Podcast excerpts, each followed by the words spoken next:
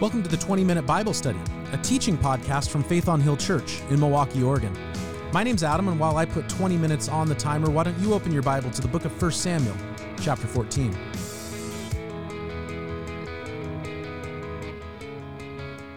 God had delivered his people against overwhelming odds, radically outnumbered and outgunned, and yet God had brought deliverance and salvation to his people. But because of pride, arrogance, sin on the part of Saul, there was a limit to the victory. And it says in verse forty-six that Saul stopped pursuing the Philistines and they withdrew to their own land. And after Saul assumed rule over Israel, he fought against their enemies on every side: Moab, the Ammonites, Edom, the kings of Zoah, the Philistines. Wherever he turned, he inflicted punishment on them. He fought valiantly and defeated the Amalekites, delivering Israel from the hands of those who had plundered them. So he's doing some good things. Israel had been an oppressed and abused people. He brought freedom and liberation. It says that his sons were Jonathan, Ishvi, and Malchishua. The names of his oldest daughter was Merab, and the name of his youngest was Michael, and Michael comes back into the story later. His wife's name was Ahinoma, the daughter of Ahimaaz. The name of the commander of Saul's army was Abner, son of Ner, and Ner was Saul's uncle, so Abner was his cousin. Saul's father Kish and Abner's father Ner were the sons of Abiel. All the days of Saul there was bitter war between the Philistines, and whenever Saul saw a mighty or brave man, he took him into his service. Which was something God warned his people about. Hey, if you have a king, he's going to tax you. You're going to uh, have to do stuff for him. He's going to take the best of your land for himself, and he will press your sons into his service. Before, they didn't have that. No taxes, none of this servitude stuff. It was everybody just had their own thing. It was a libertarian paradise. That was kind of a joke. And uh, so then that was the situation going on. Now, some of this is, is good. They're being delivered. Saul's doing good work. But then, verse one, chapter fifteen, Samuel said to Saul, I am the one the Lord sent to anoint you king over his people Israel. So listen to me now to the message from the Lord. So Saul is being reminded, hey, I'm the one that anointed you king over Israel. I'm the one who God used to bring you to the throne. So he has the place to speak this message from God. Uh, verse two, this is what the Lord Almighty says. I will punish the Amalekites for what they did to Israel when they waylaid them as they came up from Egypt. Now go and attack the Amalekites and totally destroy all that belongs to them. Do not spare them. Put them to death, men and women, children and infants, cattle, sheep, camels, and donkeys. All right, that's a heavy word. First of all, just because Saul had problems, it didn't mean that God wasn't going to use him. That being said, uh, watch out for thinking because God is using you or God is using someone else that he is okay with you, you and your actions or them and their actions. Because there are people that God uses who are a mess and they're going to have to deal with the consequences of their own sin. But God says, you know what, in the meantime, I'm going to take this mess and I'm going to make it useful. Now that can be a beautiful thing when God takes our mess and makes it useful. But it can also be a tragic way that we deceive ourselves as we think, oh, it's okay, God's okay with it. Uh, God wouldn't be using me if he wasn't okay with it. That's just not true. Just not true. I'm thankful for the work God has done through Hillsong. And that might, see, why, why is he talking about Hillsong? Well, you know, if you go on Discovery Plus, you can watch that big expose documentary. Uh, and if you've honestly been paying attention, there's very little that's newsworthy in it uh, that's, that wasn't already out, wasn't already public. Um, they're, they're just on a bigger platform. But the stuff that was going on, especially at Hillsong, New York, and Hillsong down in Dallas, bad stuff, horrible stuff. And yet I believe that God used those churches and used people in those churches. And I believe there were faithful, wonderful Christians who were just trying their best there. And God used those churches despite themselves. And that's kind of what's going on here, is that God has a plan to use Saul even though he is a mess. Now, God says, I want you to go and wipe out the Amalekites, even the children. And we go, wait, what are you talking about? I think it's okay for us to be horrified at reading that. It is. It's okay for you to be horrified. And, and, and if you just go, eh, I'd be a little concerned. It's okay to be horrified. And then at the same time, we have to dig into God and say, what's going on here? I think there's a couple of things happening. First of all, is there's this idea that the Old Testament God is mean and he's vengeful and he just kills people all the time. And then there's the New Testament God and he's Jesus and he's sweet and he's loving and he's a pacifist and this whole thing. Jesus in his first coming came as the suffering servant. You know, we just had Easter. Jesus came, he was silent before his accusers, he was beaten and he didn't lift a hand in defense, he was mocked and he said nothing back, he went to the cross even though he could have called down an army of angels to deliver him. And so we think, oh, that's the pacifist Jesus, we like that Jesus. Read the book of the Revelation. When Jesus comes again, he comes on a conquering horse with an army behind him, and it says that he destroys the armies of this world. Just a word from his mouth. I remember um, in Bible college, I had a professor and he was uh, lecturing on something, and then out of nowhere he stopped and he had his glasses and he took his glasses and he pulled them down to the front of his nose and he looked down on all of us and he said, God kills people. He's a British guy. God kills people.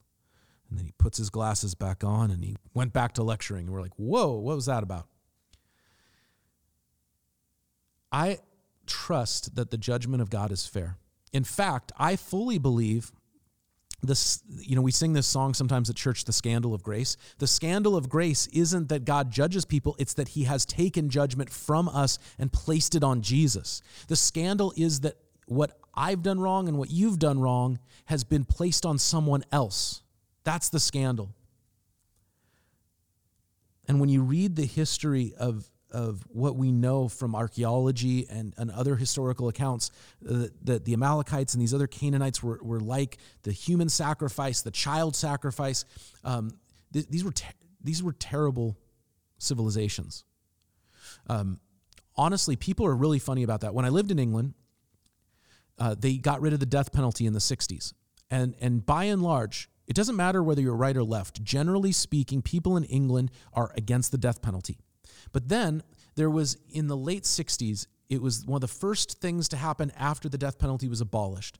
There was this horrible uh, couple who were serial killers, and they would lure children, um, and it was in, in Manchester where I lived, and they would lure children, and then they would um, take them out to the moors, which are these, these really desolate kind of hills to the east of Manchester, and that's where they would kill them and, and abuse them and leave the bodies.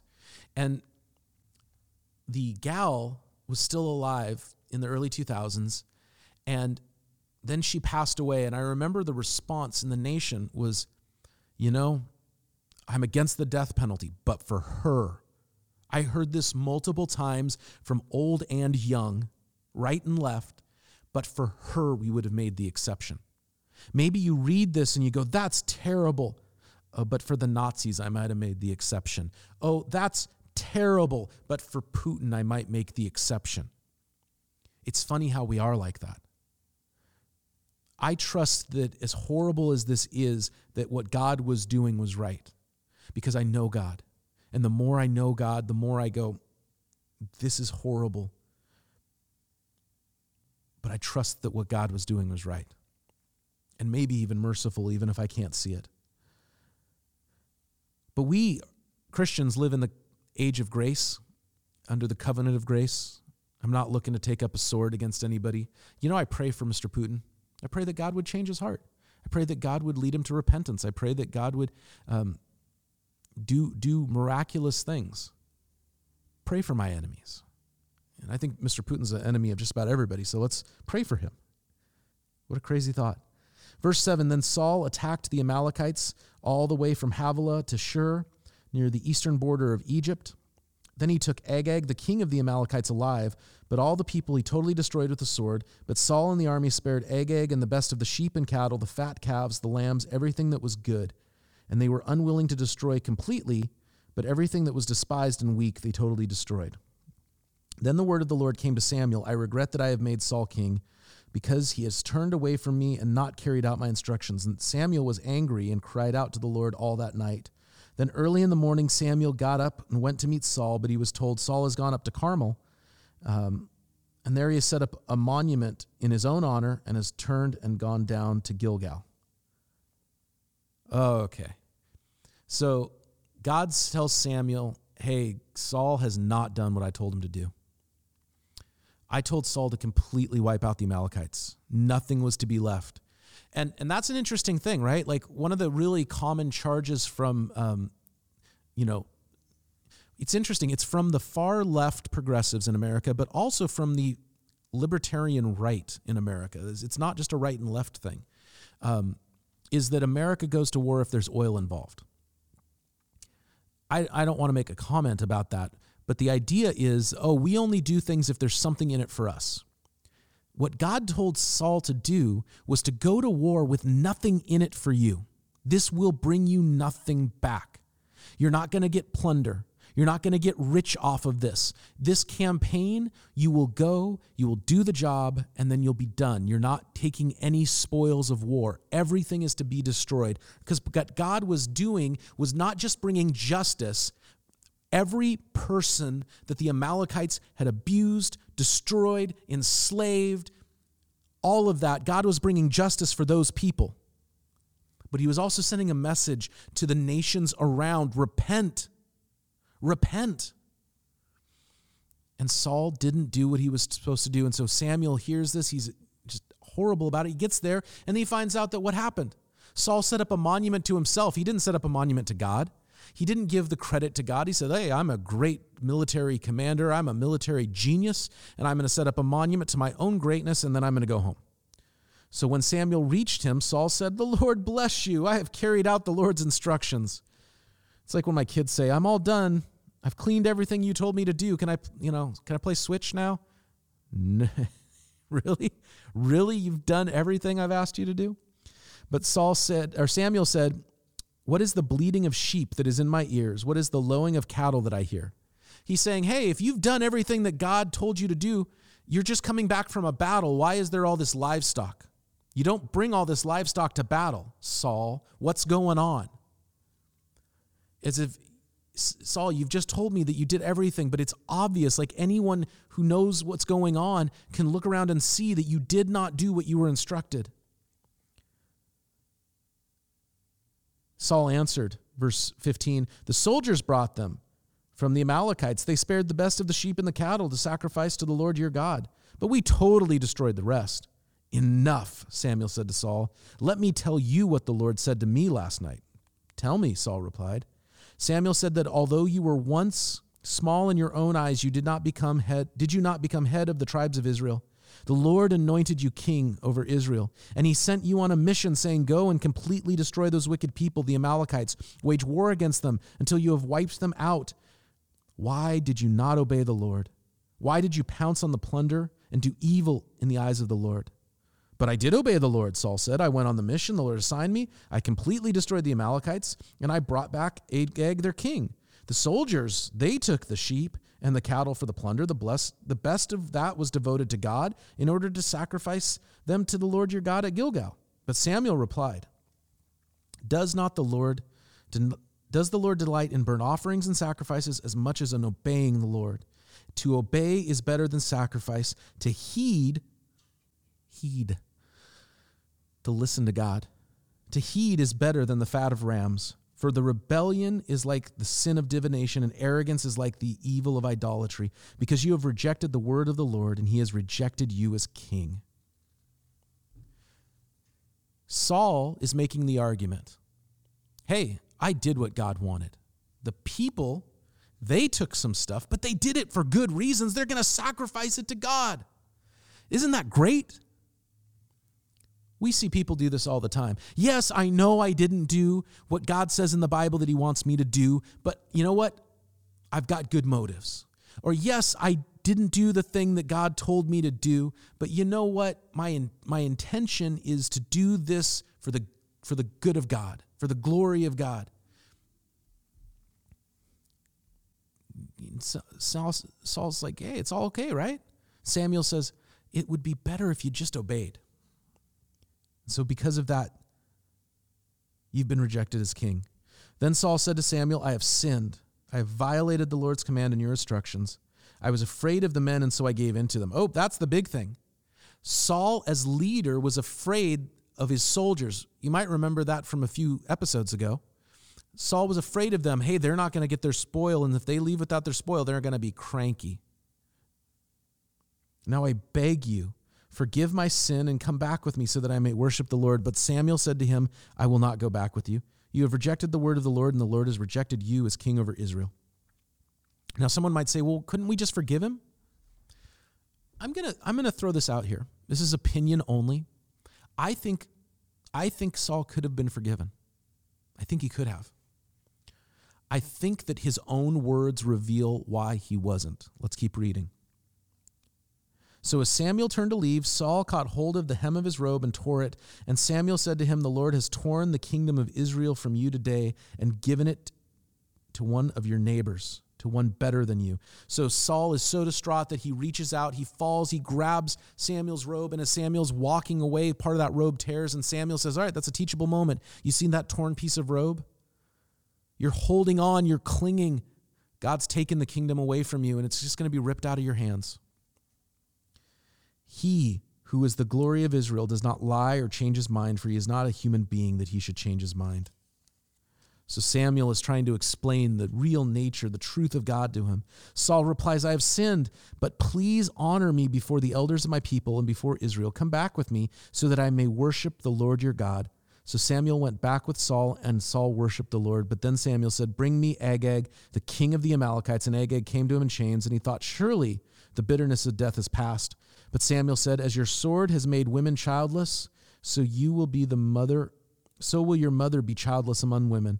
And Samuel put Agag to death before the Lord at Gilgal. And then Samuel left for Ramah, but Saul went up to his home at Gibeah of Saul. Until that day, until the day Samuel died, he did not go to see Saul again, though Samuel mourned for him. And the Lord regretted that he had made Saul king over Israel.